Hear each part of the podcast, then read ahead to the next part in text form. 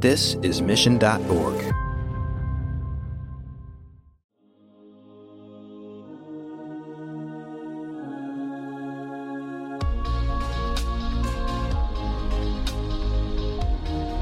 I'm sure that you guys have talked about the community model in terms of marketing for many, many, many years. Well, now that wave is finally slapping the face of every single person who's planning an event and going, it is so hard for you to have to recreate your audience, recreate the event app, and recreate all this content once a year for your event. Why don't you just keep them on one platform all year long and instead trickle in your webinars, trickle in your podcasts all throughout, and build a community within a privately owned platform that you then control the world changed in 2020. Events shifted from in person to online, and sometimes a hybrid version between the two. Now, as we start to emerge and potentially have more in person experiences, it's wise to consider just how events can be even more impactful moving forward. Will Curran, the founder of Endless Events, a comprehensive event management company, talks about how the disruptions we experienced and our responses to maintain connection despite them taught valuable lessons that we can use to create deeper communities between people. Let's get into it.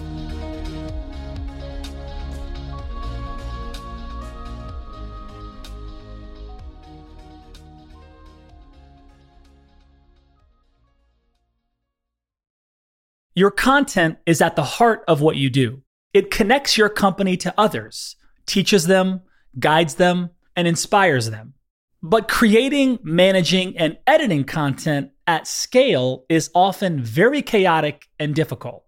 Empower your content teams with Brightspot Content Management System, made specifically for marketers and corporate communications leaders. No more waiting for a developer to have to piece things together. Put the power to create and deliver powerful yet complex digital experiences into the hands of your marketers with a comprehensive suite of ready to use tools and functionality. Bring a bright spot to your tech stack, your customers, your team with the Brightspot content management system. Visit brightspot.com forward slash marketing trends to learn more.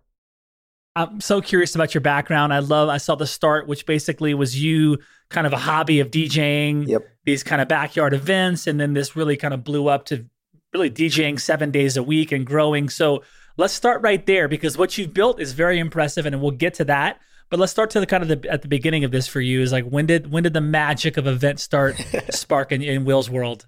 Yeah, I mean, the start for me was actually, I think, like even just attending events. Like I remember, uh, you know, being excited, hanging around the DJ at my sister's wedding, and you know, I was just really, really excited. I think to be at events and kind of figure out how they all worked.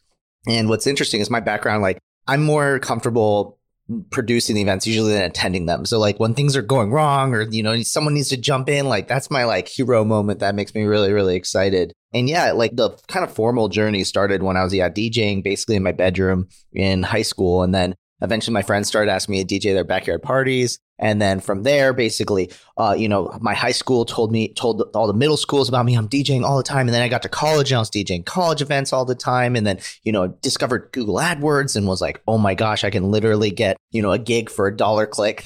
Those were the days. Um, and, uh, you know, basically just kind of just scaled up from there. But for me, I've always had this incessant need to grow and do bigger events and, you know, help accomplish, you know, bigger and bigger gatherings of people. So, you know, from there, obviously DJing was enough. So we moved into production and focusing on like the technologies of the events, the audio visual, the lighting. And that worked really well. And I kind of found a niche in being able to help demystify an area that people were kind of like very like IT like, where it's kind of like a mystery.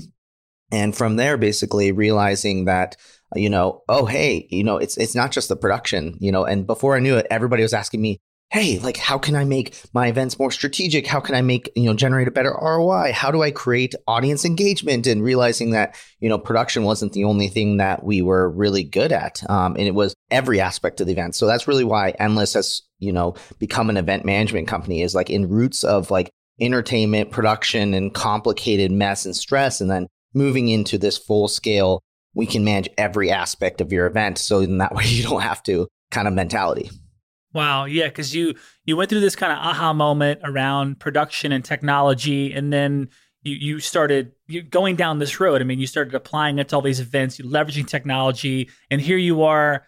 Was like 15 years plus later, years later. Yeah, 15 years later, yeah, yeah, yeah. I mean, so it's incredible. I, I and I also love the is it the Einsteins of is that what Yeah. they call the, the people that work at endless events? Is the Einstein of events? yeah. We call ourselves the Einsteins of events. Yeah, So you, there's definitely kind of this mad scientist. I feel like you have too to this. Like, how do we take this experience and holistically, like the tech, the experience, the programming, like the set and setting, like the entire picture, and let's let's get really good at all of these things. totally. Um, and that seems to have taken you on some wild rides. Yeah, exactly, exactly. And, and and kind of what's been kind of cool for us is that like I've always been like super techie, so like always trying to put a technology spin on things too. You know, for example, like you know, we were one of the first people to be like abom- abolish the the binder that the event planner carries around with him. Like, why do you need to have a physical paper binder for everything? Like, we're completely paperless. Like, you know, it, it seems kind of like common now, but like you know, eight years ago we decided to go remote. When literally I would talk to clients, they'd be like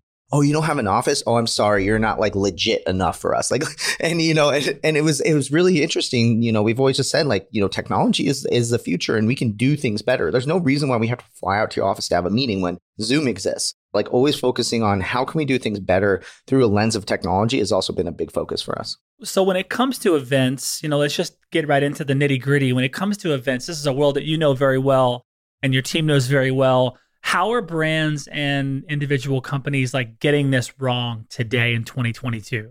Well, I think one of the first things that's happening immediately in 2022 is that people are treating their events like they did in 2019, right? So, you know, we're seeing a lot of people when, you know, when 2020 happened, everyone was forced to go virtual and they're like, we have to go virtual. We, you know, like we have no choice. We literally physically can't meet. And then what ended up happening is that everyone like got exposed to this whole world of virtual platforms and, you know, the idea of doing, you know, really awesome video production virtually.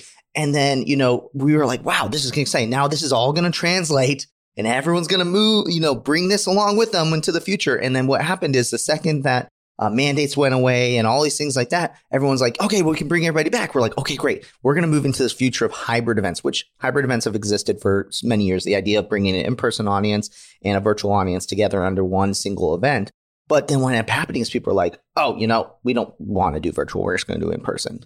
I think it's really sad because it's lost a ton of opportunity. It's it's a first assuming that your audience and the people attending your event are the same people that they were in 2019. We know that's not true. Everybody has changed dramatically over the last 2 years, right? I was on a plane like every day, every like minute, all the time moving around. I like hardly ever get on airplanes anymore now, right? So, you know, it's it's that, but also too like we talk about diversity, equity, and inclusion of events. Like when you're going virtual, that is the ultimate way that you can allow yourself to be a truly diverse event. Allow people from any walk of life to be able to come and attend your event, whether they have a large budget, small budget, where they physically are able to, or let's say they're an introvert, right? And they can't attend your event. And I think that us deciding to go back to 2019 and doing exactly the same way is just such a shame and it's like taking everything that we all the hardship and all the pain and all the you know things that we learned from the you know pandemic and basically like kind of tossing out the window which i think is really sad Hmm.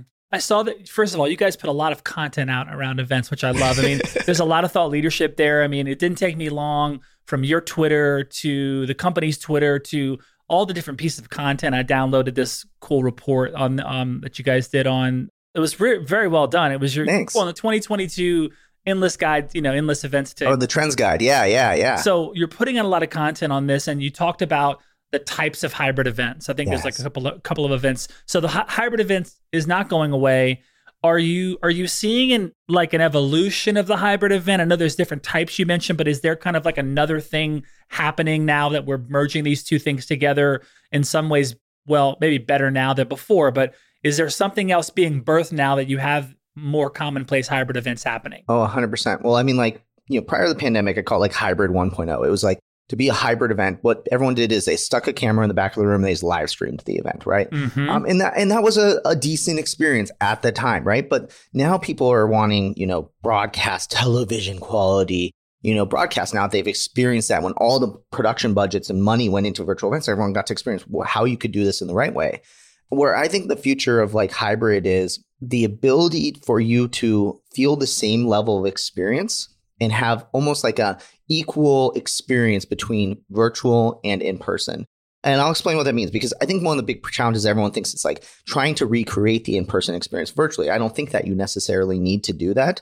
But I do think that what you want to try to do is minimize FOMO from the virtual audience. And I think, uh, you know, we're talking from a marketing podcast right now. So, like thinking about, you know, creating a virtual element as a marketing segment of your event, a lot of people are like, well, no, I want the virtual people to become in person. And it's like, no, no, no, you don't have to worry about that. If you make the virtual experience so good, people will then say, well, dang, if this is the virtual experience, I gotta go to the in person experience of the event. And they'll just naturally go. In fact, you know, many, many reports have happened over the years, and this is pre pandemic. Everyone would worry, oh, if I do a virtual element, am I cannibalizing my in person audience?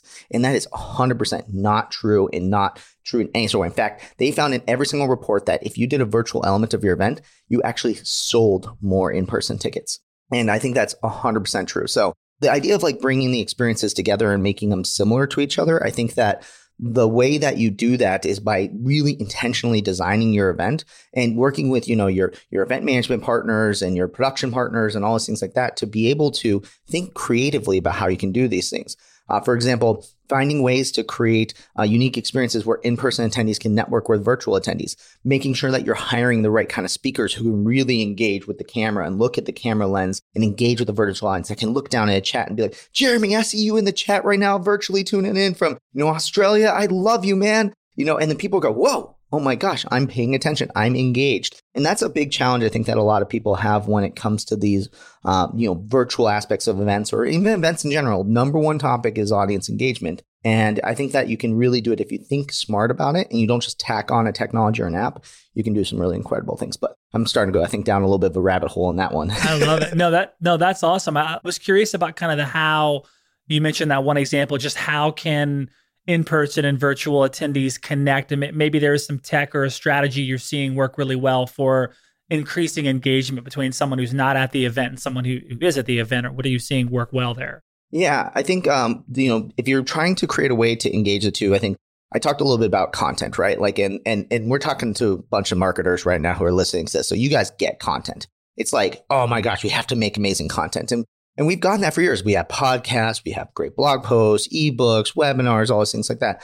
Content is king, even in the event space. So my first recommendation is get rid of all the crappy content. Like just get rid of it. Right? Like everyone's sitting here like, well, how can I get the CFO to create an amazing engagement? Well, does the CFO even really need to talk? Let's be honest. You know, if someone's coming up and giving this presentation, like if it's not an engaging person with it, the audience is going to fall asleep and be bored. And, you know, part of me starts to like see this trend that like it's less about the actual content, right? Like no one walks away from a Will Curran presentation and is like, Will said this mind blowing idea. If I send a mind blowing idea, by the way, on this podcast, like, sweet, awesome. Thank you so much. Feel free to tweet me. But, you know, most of the time people are going, wow, like I knew all these things. But what I do is I try to connect the dots and deliver it through an energetic formula that gets people excited and energized around it. And I think that we need to do that more when we're designing our content for our events because far too often we're saying, oh, this person's a thought leader, blah, blah, but we never vet their presentation abilities and things like that. And if you're going to do a hybrid event, you have to have great presentation abilities because it's not as easy as go in and make eye contact with all the people, you know, put up a poll and, you know, do Q&A. You have to be able to do that but with two simultaneous audiences and juggle them both at the same time. You have to be able to read a teleprompter. You have to be able to have, you know, the chat at the bottom edge of the stage that's flying by and then you have to be able to read names and read comments. You have to be able to flow the Q&A and you have to be really engaging on that aspect, I think, to be able to keep people hooked. Because when it comes to virtual, especially, right? If I'm bored, I'm going to go watch Netflix in my living room, right? And no one will ever know. But if you're in person, it's really hard for you to stand up and walk out but people's attention spans are getting shorter and shorter and shorter. I'm not going to doubt that in the future that it's going to be commonplace that the content sucks. People are just literally going to walk right out. But with virtual, it's so commonplace. So that's my first tip is start with awesome content. My second tip is that you design your technology and your platform is, you know, for example, um, the platform is the, the place where you host all the live streams. You have the chat, the polling. Far too often, people are sticking the virtual audience on a separate platform than they are their in person attendees. You have to put them on the same platform. And the reason that's important is that you need the ability for them to collide and bump shoulders with each other. And especially with these event technologies now, the event technologies and the platforms are designing it so then that way they can handle hybrid events. They can do virtual and they can do in person. And I think that's really exciting too for the future because in the future, and this me again going going down rabbit hole, is that the future is that this platform is going to become your single app for all of your events. And you know, I'm sure that you guys have talked about the community model in terms of marketing for a long, many, many, many years. Well, now that wave is finally slapping the face of every single person who's planning an event and going, it is so hard for you to have to recreate your audience, recreate the event app, and recreate all this content every single one, you know, once a year for your event. Why don't you just keep them on one platform all year long and instead mm. trickle in your webinars, trickle in your podcasts all throughout, and build a community within a privately owned platform that you then control that, you know, you don't have to worry about what's the next Facebook algorithm change or is Facebook even going to exist in, you know, three years? Because you own the platform, you run it just the same way you have you own your blog, you own your newsletter, all those things like that.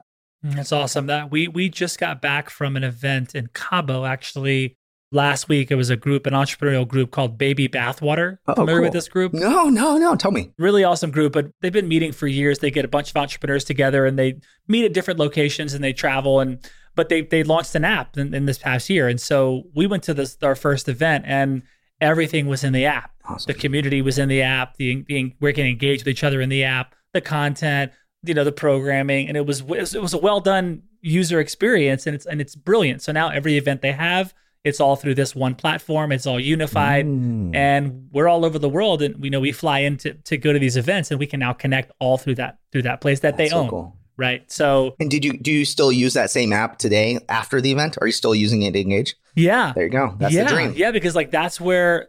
Yeah, I mean, for me, the biggest part was the community, the people in in the app. So they're all. I mean, everyone's there. I mean, it's a resource of amazing entrepreneurs and experts, and I can just message them right away, right there. So 100%. yeah, it's a, an interesting way to to start building community and engaging that way.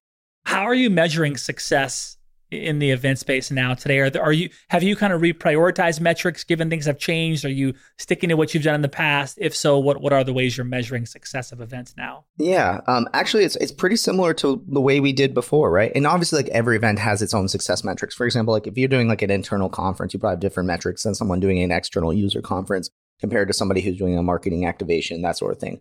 But you know, a lot of it is very very similar. The difference though is that you're also measuring two audiences simultaneously with each other. You know, for example, um, you know, I think one of the great things about uh, event technology and technology in general is that before, when you were doing an event in person, if you wanted to measure people's eyeballs, were they actually paying attention during that, you know, keynote presentation or whatever it may be? You know, you had to, you know, put uh, eye tracking software in the room and all these things like that. Where you know what's cool about virtual is that you have the ability to track everything so minutely right? Like i i went nuts when the whole virtual revolution started happening because i was like as a marketer you know i've been using hubspot for years. So i'm like oh my gosh i can track what pages someone goes through. I can see how long they've looked at a live stream all these things like that. So i think that there's a ton more data that we have because of that virtual aspect.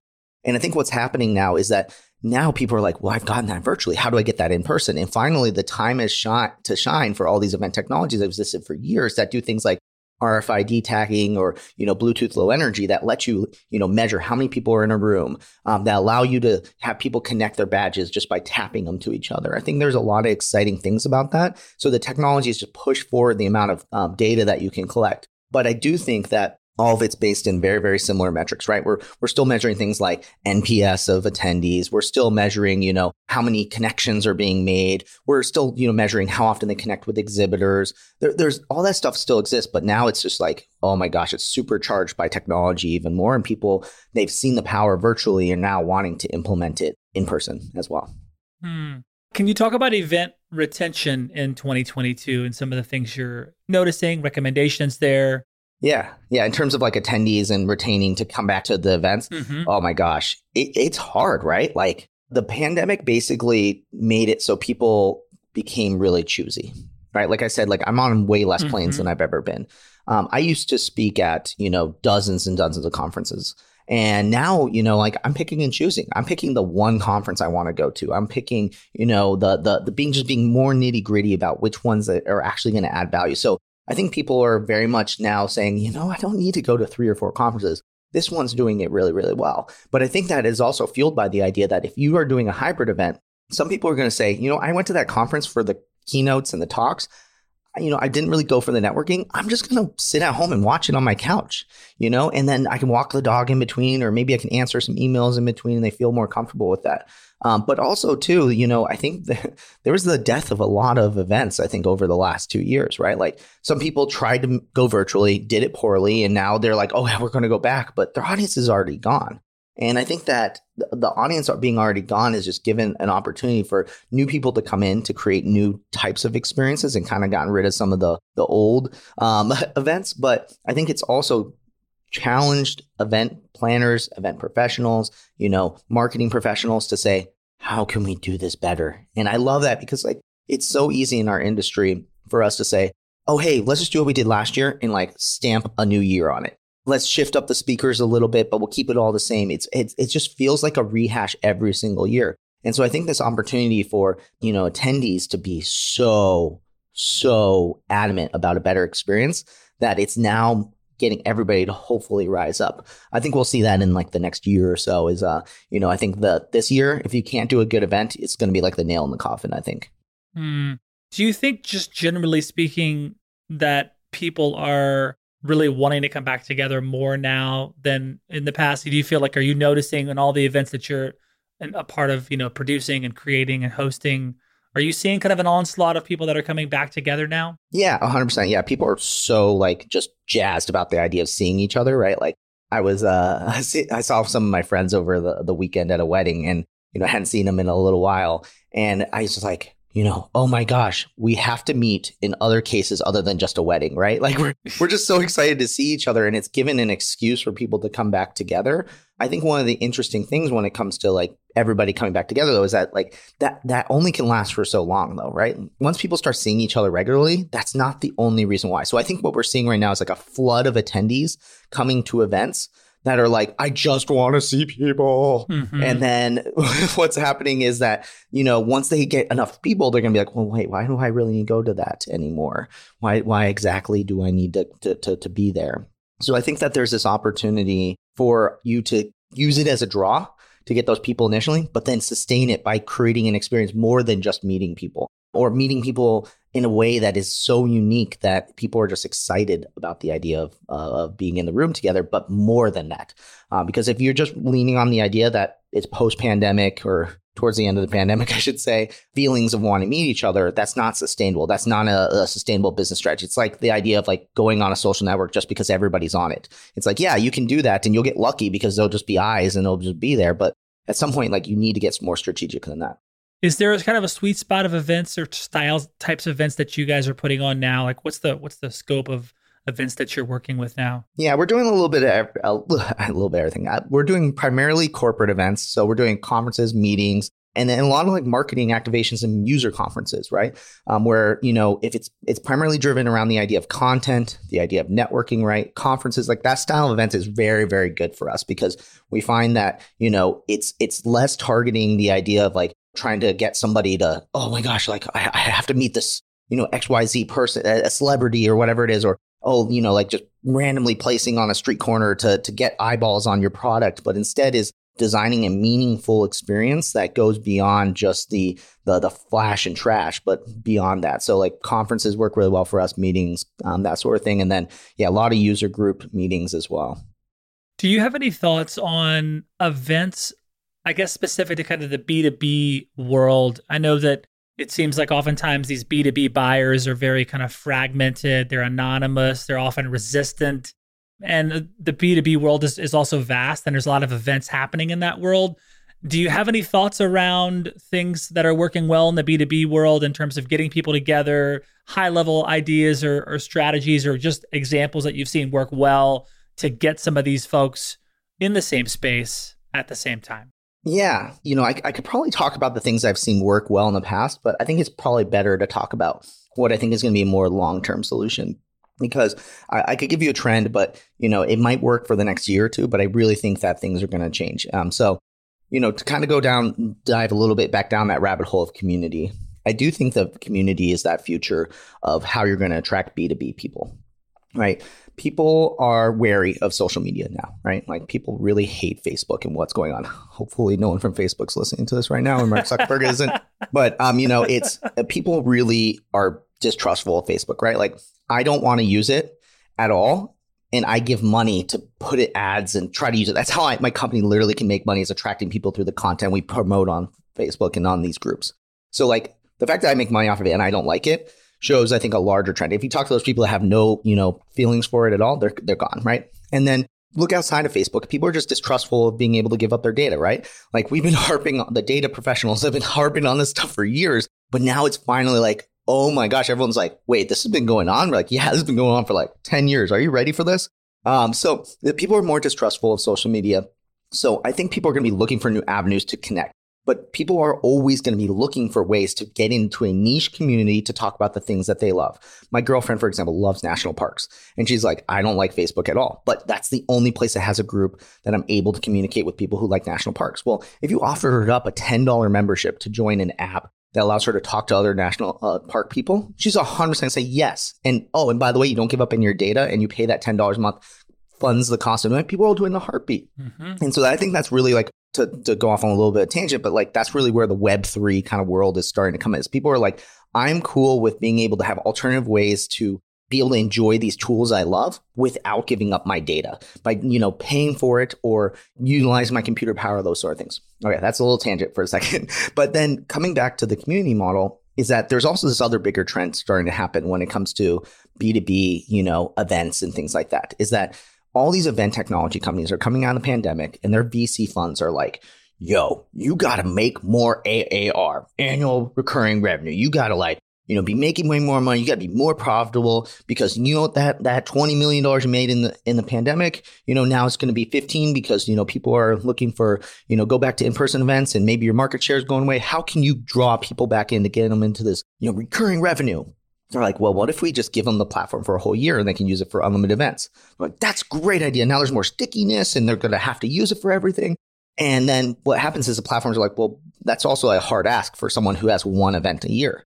So now the platforms are like, we have to become community platforms. So now all these technologies are moving towards community platforms and promoting community, community, community. So now you're kind of getting this push pull that's happening. You have, you know, the technology saying you have to go towards community. You have users who are actually craving that community. And I think finally event professionals are going to listen and be like, oh, community is a great way to do it. So I think the, to go back to your original question of how do you attract people, when you build a community of people who are interested in a niche and interested in your topic, they're going to be really sticky. And what ends up happening is if you do an annual conference or a monthly event or whatever it is, when they're already committed to the community and they're truly committed, engaged, and you just announce that, hey, there's a get together.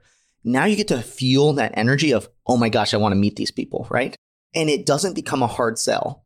Whereas right now, so many event professionals and marketers are literally planning events and are like, how do I get butts and seats? How do I sell people to the an audience that has no awareness that I exist? Why not create your own audience and then sell your events to those people who are already engaged and love what you do? And what's so great about that is that now you can take that $500 conference registration and you can maybe even still sell it for $500, but you're also getting additional revenue in forms of a $10 a month uh, membership or whatever it may be.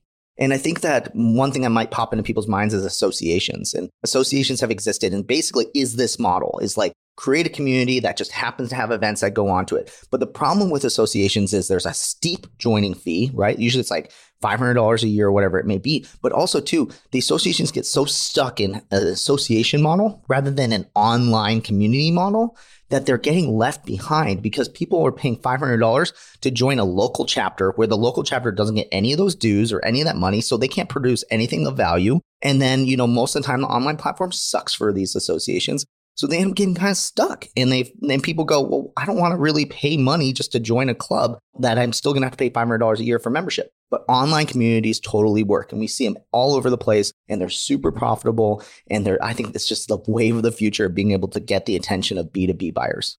Are you also hosting events for event companies? Like I feel like I could see you doing like an event con where like everyone comes to you to learn about what's happening in the space. Are you doing things like that for folks in your in your world? Yeah, a little bit. Like that's really where our content really shines is like we we try to educate people within the industry. So like yeah. we have event icons, which was like our first podcast, which was all live streamed. And, uh, you know, we've created this content of like, yeah, trying to bring event professionals and educate them. And that's worked really, really well for us. Um, and yeah, that I'd say there's going to be stuff in the future too of trying to bring more event professionals to talk about these sort of concepts in the future. Uh, and I also speak at yeah, a ton of events industry conferences as well and marketing conferences too. So if anyone needs a marketing speaker, you just let me know.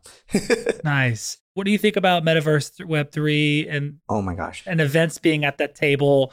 with those two things? Like, how, are you seeing things happen unfolding there? We're seeing some brands play in the NFT metaverse world and Web3 world. What are you seeing in terms of the event world and in those those areas? Oh my gosh. So it's funny, years and years, there's been a couple people in the events industry about Harvard, like virtual reality is a big part of the events industry in the future. And you know, we always joke and said, not yet, not yet, not yet. And I, I thought the pandemic was really going to push VR forward, which I think it did you know, to Facebook and Meta's, the Quest 2 is revolutionizing people's ability to get into VR and utilize that experience. So I think that, you know, it's going to take some, I think what's going to happen is something like Apple is going to come out with a headset or, you know, some other comp- major companies can come out with a really good all in one Quest 2. It could be honestly the same thing as Quest 2, but just not be Facebook. it's going to blow up. It's going to be in everybody's household. Everyone's going to utilize it. And I think that's really short. That's maybe next two, three years or so. When it comes to Web3, though, I kind of teased a little bit. I, I, I prior to probably maybe a year ago, I kind of like was ignoring a lot of the crypto space and things like that. It, it had a lot of noise in it, and you know, I you know, aside from producing a couple cryptocurrency kind of like you know Ethereum based platform conferences for clients, and that was really how I was learning it. I didn't really understand how it was going to be involved, but you know, more more recently, I kind of got involved in the crypto space and tried to learn more about it and teach about it, and I started to see the future of it. You know, Web three is this idea that it's not a single company that holds all your data. You know, it's it's the idea of moving beyond this idea of user generated content. It's trying to create like a future where you know everything is more transparent and everything's a little bit more open and that you know yeah it's not just based on selling your own personal data i think that is coming really really soon so where i think the kind of the future of events is going to start to happen with web3 is that you'll start to see it mainly in the vr space right the idea that that virtual component of your event is going to be happening on a VR headset rather than on a computer screen. And I think people are craving that, right? Like we're all zoomed out. We don't want to watch video screens anymore on our computer screens, at least. We love watching it on our TV though. But if you could say to someone, hey, like you can go in and attend the event in a, a metaverse component, I think people would be really, really excited about the idea. But what you need is that headset adoption. You need a headset in every single home. You need to make it really easy. I've always talked about it for many years. I'm like, hey, you know, conference attendance sometimes is like, you know, a thousand bucks to attend for a week you know, if you said to someone virtually, said like, hey, if you could figure out a way to monetize a, a, virtual component with a headset and send them a headset and say like, they open the box and literally just put the headset on and they're attending the event. I think that's really where the future is, but no one's really, you know, people have tried to do that, have kind of done it, but it hasn't really caught on 100%. And I think the the next thing will be a part of that will be to talk about true metaverse is that you need that whatever happens virtually or web3 it needs to connect to that community app, right? Like it needs to be on one single platform. And I think that really is where the future is. Is like the more that you can make it seamlessly integrated with each other, the more that people will get sticky with it, more people will stick with it. But if it's just another app to download, they always end up downloading the app, you know, and then a week after the conference, they delete it. And we want to make sure that we're avoiding that. And instead, we're getting people to stick and keep communicating, keep engaging with us all year long. Mm, that's awesome. Do you have any kind of fun event story crazy event story that you learned something interesting or just a fun event that you saw unfold in the past, you know, couple years or even further back if you choose? Yeah, I've gotten a, I've gotten the chance to do some really incredible events, right? Like so um, to highlight like one of the craziest, most fun events that we've done was we we did like all the comic cons across the country huh. when they were you know really at like peak, right? Like when you were like literally every celebrity was at them. So I got to meet like all like, and I'm a kind of comic book nerdy guy, so like I got to meet all like the comic book movie stars and you know, got to like, you know, meet Stan Lee, for example. That was crazy. So there, has been some like really crazy experiences like that that I think have really like, like really opened my mind in terms of like, you know, how do you interact with famous people and things like that, right? So um, that that that's probably the one of the craziest ones is the amount of celebrities I met at the comic cons. But you know, like I, like everybody, I have like the craziest stories of people calling us like a week out from an event, and we have to like rehaul everything. You know, we've had it where we've done just, yeah, the craziest stuff. But I would say, you know, the coolest thing that has ever happened at an event has probably been, yeah, just getting to meet the the people who you know, have influenced you and shaped you as a person. Um, that's pretty cool. And just, you know, being able to say like thank you to those people to their face, I think is a pretty incredible experience. And yeah, and then also I'd say another just great experience when it comes to events is when you work for months and months and months. Is so much planning in detail, especially in some of these like really tight shows where there's like, okay, when the CEO walks, when he takes three steps, we need the fireworks to go off here, and then we need the video to go here. You know, those are pretty incredible experiences when you kind of get to pop it all off. It all starts to happen, it all unfolds, and what you do for months and months and months finally comes together in that moment. Like, wow ah, that's like next level. Like you, there's no feeling, there's no drug in the world that can compete with that that feeling that you get when that all happens. oh, that's awesome. How did you win the Comic Con business? That's a great account. Oh my gosh. Okay, so this is like many many years ago now at this point. So this is like when we were transitioning away from like entertainment and DJing towards production. Um, I was sitting okay. on my friend's couch it's while I was still in college too. I love like, this. Great start. It's a great start. on my friend's couch. On my friend's couch. Comic-Con. And Will doesn't watch football. Like you know, he like he he's more like a hey, I if you want to watch football, I'm there to hang out with you as a friend. And he's like, hey, let, we're drinking some beers, hanging out, watching football, just talking and his dad, who many, but like we had thrown like house parties in college, like in his parents' backyard. So his dad had always been like, "Hey, yeah, like you know, check out, uh, you know, oh, like I've I've set up screens like this. We do this event where we have some screens, but they're not as big as these ones that you're bringing." Because I was like bringing like big projection screens, big sound systems for these backyard parties and stuff. And he's like, "Yeah, not as big." And you know, so we're sitting on his couch one day, and his his dad goes, "Hey, well, like we're working on a bid for this Comic Con." I had no idea what Comic Con was at the time. I'm not gonna lie. Um, you know, I think I heard of San Diego Comic Con, but like, you know, or I don't think he even said Comic Con. He just said like, we're doing this event. Would you be interested in putting a bid in because you guys do production and sound and staging? And I was like, uh, yeah, sure. That sounds really interesting. Uh, love to get, you know, put my name down. He's like, well, what's your email address? Okay, here's my email address. Here's my information. He's like, okay, cool. He'll probably email you tomorrow. And I remember getting the email uh, the next day, and um, uh, the the the founder of that Comic Con, which was like the third or fourth largest Comic Con in the country at the time, it was like our big start in being able to start producing these he's, he's like, hey, here's the bid, here's all the information. And I've just skimmed through the bid. And this time I had a team. So I literally was just like kind of the face of it. So I was like, I skimmed through the bid. I saw a date that it was like, oh, we want to have everything solidified by like, you know, May 28th. And this is like March 28th or something like that. I was like, oh, okay, cool. So yeah, we have until like May 28th to get the bid out. and so he, uh, so he, so I was like, I replied like, oh yeah, we can totally have everything to you by your May 28th deadline. I sent it off to my team and like just kind of forgot about it. About like five minutes later, getting email back, he's like, oh, I think read, read it. The due date of the bid is like like three days, and we're like, whoa, oh my gosh. And so we ended up putting like I remember like getting on. We gotta go. We gotta go make work to put this all together. And we started like kind of like doing the mental math as we are reading through the scope of work. And we're like, oh my gosh, this is like this is really really big. This is a big like event for us.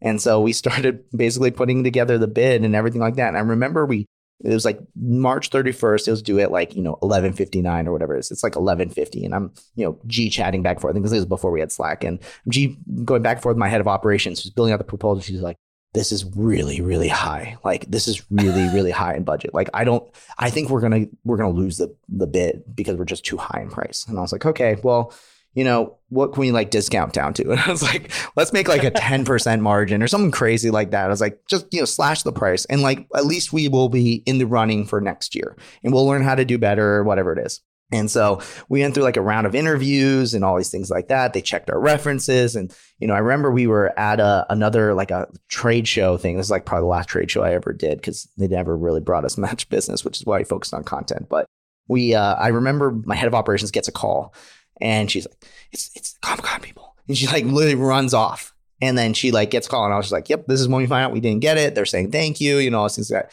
She comes back, she grabs me, and she like pulls me off the side. She goes, we got it.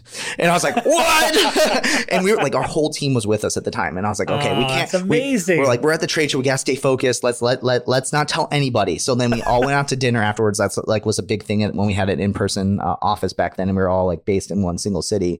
And now we're like all, all over the world. But I remember being like, we pulled the team together and we like at dinner and we're like, oh, and by the way, we have some news to share about Comic Con. Like, oh, we didn't get it, right? We're like, no, we got it. And I was like, dinner's on us. We're gonna get whatever you guys oh, want, you know. And it was great. it was like such a cool moment, and it, and honestly, that was a very very pivotal moment from uh, for us to like grow yeah. as a company. You know, like we learned so much through that experience. Ah, it sounds like a that sounds like a really great launch launch pad, or at least some great momentum that carried you guys totally. to a whole nother level. Yeah. Well, I think one of the things is like everything's really rapidly changing, right? Like the whole events world just got like ripped up in the past year. So I think one of the things to keep in mind is that it's all going to change and it's all constantly changing and updating and improving and all these different ways. So like one of the best recommendations I have too is like don't just stick with what happened in a year ago because things are changing so rapidly. I think that we probably have another 3 4 years of rapid innovation before things really settle down to the pace they were pre-pandemic. So just keep that in mind. And I think one of the best things to do is just, yeah, stay on top of, you know, industry podcasts like this, stay on top of lots of different publications, right? Check out Endless's content if you want to too. And, you know, just stay on top of these things because it's rapidly changing so fast. You know, what you did one year ago is totally going to be different than what you do the next year as well. On that note, are there, what do you think is table stakes for a good event now? Like, what are the things that you're like, look, these things you have to have now to have a successful event? I think first, really amazing content, right? The second thing I think is that you got to have some sort of fun, unique experience that makes it that just kind of gives people a little bit of a different feeling. I think you have to not be afraid to be a little edgy and a little different, right? Instead of, you know, for example, instead of doing, you know, a networking exhibit hall, you know, for example, HubSpot crushed it. And this concept was like, they're like, we're going to turn into a club. We're going to make all exhibitor booths open. We're going to play loud music. It, for most people, they're like, wait, the exhibitors aren't going to be able to hear their clients and blah, blah. It's like, no, like that totally changed it. And I think that every exhibitor at, at HubSpot's inbound conference would say, yeah, that was like the most worthy, you know, exhibit experience I've ever had. So I think that don't hesitate to be edgy. I think the last thing I think when it comes to it is think about how you're going to take all this energy that happens in three, four days or whatever it may be and allow it to last all year long. It could be a community. It could be that you're going to do events once a month, whatever it needs to be, but don't let that high intense, amazing energy, all of the investment that you make for those three, four days for your event just to like dissipate. Because otherwise, like that's really where then people will forget about you. Um, you know, they'll talk about you for a couple days, but you want them talking about you all year long. That was a great mic drop, man. That was awesome. so I, that I mean, that was fantastic. Thank you for that. Thank you, Will. Thank you so much for being here. This was such an incredible conversation, and we're going to get into the lightning round. But before I do that, I just wanted to say thank you. This was an amazing episode. Um, you kicked things off well for us this week, man. Appreciate you. Thanks so much, Jeremy. It's a pleasure. Awesome. Okay, let's get into the lightning round. For those of you who don't know, this podcast is brought to you by Salesforce. Discover marketing built on the world's number one CRM, Salesforce. And when you think about marketing and engagement, think salesforce.com forward slash marketing. We've got Will Curran, Endless Events, Chief uh, Einstein, Chief Baller. This man is, is in all things events. Um, Will, first question, lightning round. Here we go. What are you betting on for the future? Ooh, I'm betting on the fact that you have to know technology in and out. And if you don't have technology and you're not excited about it and you're not implementing it, you're just going to get left behind. Hmm. Um, Wendy's and Chipotle join a growing number of companies exploring the potential of virtual worlds. We talked about this a little bit earlier, but what do you make of this, just generally speaking, like these retail brands getting into the metaverse? I think that people are looking for more ways to connect and explore beyond the flat 2D page. Um, I think that you know social is really a hard space right now. Um, so the more that you can look to create a unique experience that people engage with, the more they'll remember you for years to come. What impresses you? Oh, other than you guys, um, great, great uh, answer, Will. uh, I get impressed when I watch a movie, I love movies. So I get impressed when I see an incredible storytelling visual experience that just is unlike anything I've had before. I just get so excited and just get impressed by all the hard work that everyone puts into that. Hmm. Any example of one? I just saw everything everywhere at once. Um, and it was just like such an incredible, just visceral experience that I go like, how did they shoot that? How did they do that? And then, you know, I just go, wow, like these guys like thought of it. Like they just came up with this, and that that's really exciting for me. To you know, almost like you get to transition to a, another world for two, three hours or so for a movie. Love that. If you had access to a time machine, where and when would you go? I love the idea of time travel. You know, like I'm very much about the Flash. Is like my favorite DC comic superhero, okay, and he nice. like time travels all the time. Um, so there's parts of me that say like going to your personal past is a really bad decision because that's how like kicks off a huge DC comic storyline called Flashpoint. But then you know, I would say I would go to the future, like probably to the point before it became, you know, a, a dis- desolate post-apocalyptic world and then find out like all the cool technologies that they used and try to bring them back so we have them sooner. Oh, I love that. You know, I think that would be really really cool. That's great. Um, what is success for you? Uh, success for me is like just being able to have to work to be very happy and success and happiness i think are intertwined with each other but for me it's about being able to work on things that i love doing and the, the idea of like exploring and learning and trying new things um, is a really big part of success for me um, and you know getting to have fun along the way so if i get to have fun along the way and get to explore and try new things and challenge myself like that's ultimate success all day long Love it. What is your favorite app on your phone? Oh man i'm gonna pull out my phone real quick Yeah. just recently transitioned from Android and PC all the way to all I, uh, Apple products now. So welcome aboard. um, welcome aboard. Thank you, thank you. It's been it's actually been pretty incredible, and I feel like I've been missing out for a long period of time. Um, I would say if I had to pick one app, probably Spotify. Okay. Like the ability, like my playlists, my music, being able to choose it. Like I have Sonos in my house, so like just being able to have music around me just energizes me and gets me really excited. And now that like podcasts are integrated and into it, you know, the Mhm. ability for people to find content and enjoy audio experiences is. I'd say that's probably the app that I open the most and utilize the most. Um, but you know, a lot of people have heard of Spotify, so let me try to think of one that like no one's heard of. Um, okay, so this is probably a cool one that no one has heard of. It's called Hidrate, and it's actually my water bottle. It's an app-controlled tracking Oh, water bottle. I have this one. I have this water bottle, dude. So Yes. incredible. It's so good. It it tracks like how much water you're drinking. It syncs to Apple Health and reminds you throughout the day. Lights up. Yeah, it's been honestly one of the coolest products. And I was just reaching out to their their CEO and talking to him about. It. I'm like, I got to talk to you, man. This product's just incredible. So yeah, Hidrate awesome. with a instead instead of a Y, it's with an I. Yep, that's so funny. I, I saw we had a guest come on the show a couple months back, and she came in the studio and had and I noticed her her, her water bottle was lighting up. I was like, "What? Your water bottle is lighting up." I immediately bought one on Amazon, and I have one now. So, It's so cool. that's great. It's so incredible. What's a skill you believe everyone should have?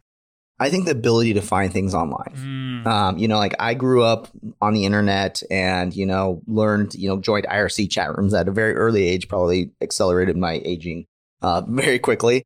And, you know, but I think the thing I learned is that if you want to learn anything, if you want to do anything, you can find it online, right? Like, um, you know, if you want to teach yourself how to do cryptocurrency mining, you can find everything you need online. If you want to learn how to uh, do web design, you can do it online, right? Like anything you want to do is online if you know how to search for the right things. And sometimes I've learned that my skill to like very specifically Google things to find the best product or the best tip or the, you know, how to diagnose an error on a system I've never used before. Like that has just become so handy because it makes it so that way you don't have to rely on other people. You can rely on yourself to get the information that you need. mm, that's good. In the same vein, if you could effortlessly pick up a skill in an instant, what would it be? Oh man. Oh, you know, flying helicopters. You know, I want, I want, I want to learn how to fly a helicopter. That's a good That'd be, uh, you know, that's something that is not easily obtained. You can do it online. I'm sure I could watch enough YouTube videos, but like you have to get licensed and all these things like that. Do like hundreds of hours of piloting for safety reasons, rightfully so. Um, so I'm, I would be really excited if I could literally just like tomorrow, like, oh, I know how to fly a helicopter, um, and that'd be really cool. Okay, last one. What's one thing you would like to do this year that you've never done before? It's really hard. I really like try to knock down my bucket list as much as I can. Um, the the easy answer would be that I would love to learn how to fly a helicopter. Um, that's on my bucket list. Okay. But I would say, you know, because we're so involved in communities and I'm so like all about that right now, I want to learn beyond just like events, also like how do you create the perfect community, right? Like I know how to build the perfect event. I want to build the perfect community, and um, yeah, I, I, I, that's a skill that I'm working really hard on this year. Um, and it's gonna, it just takes time, practice, experimentation, and lots of googling. I love that. Awesome. Will, thanks so much for being here. This was great. Thank you so much, Jeremy.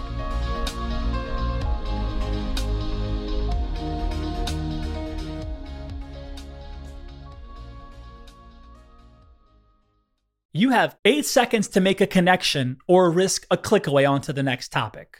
The difference lies in your ability to deliver relevant experiences to your audience across devices and across channels.